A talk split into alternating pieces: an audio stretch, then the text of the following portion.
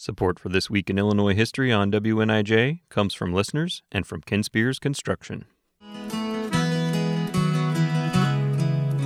Welcome to This Week in Illinois History. I'm Clint Cargile. 1917, East St. Louis. Preparation was underway for a 4th of July parade and a Civil War reenactment.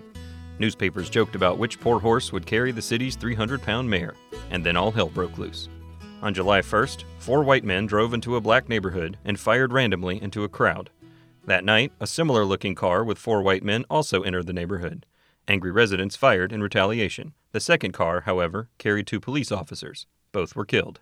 The next day, thousands of white people, including children, swarmed into black neighborhoods attacking anyone they found, beating them with clubs and bricks and gunning them down indiscriminately. At least one man was lynched. The mob set fire to everything, then shot anyone trying to escape the flames. Eyewitnesses reported white women and children attacking black women as they fled, their clothes still on fire. The St. Louis Globe Democrat described it as a blood orgy. Some black families escaped across the Eads Bridge into St. Louis. Hundreds of others fled directly into the Mississippi River, where many drowned.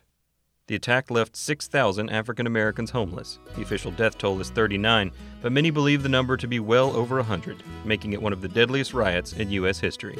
After, Illinois brought charges against 35 men for their role in the riot. 25 of them were black.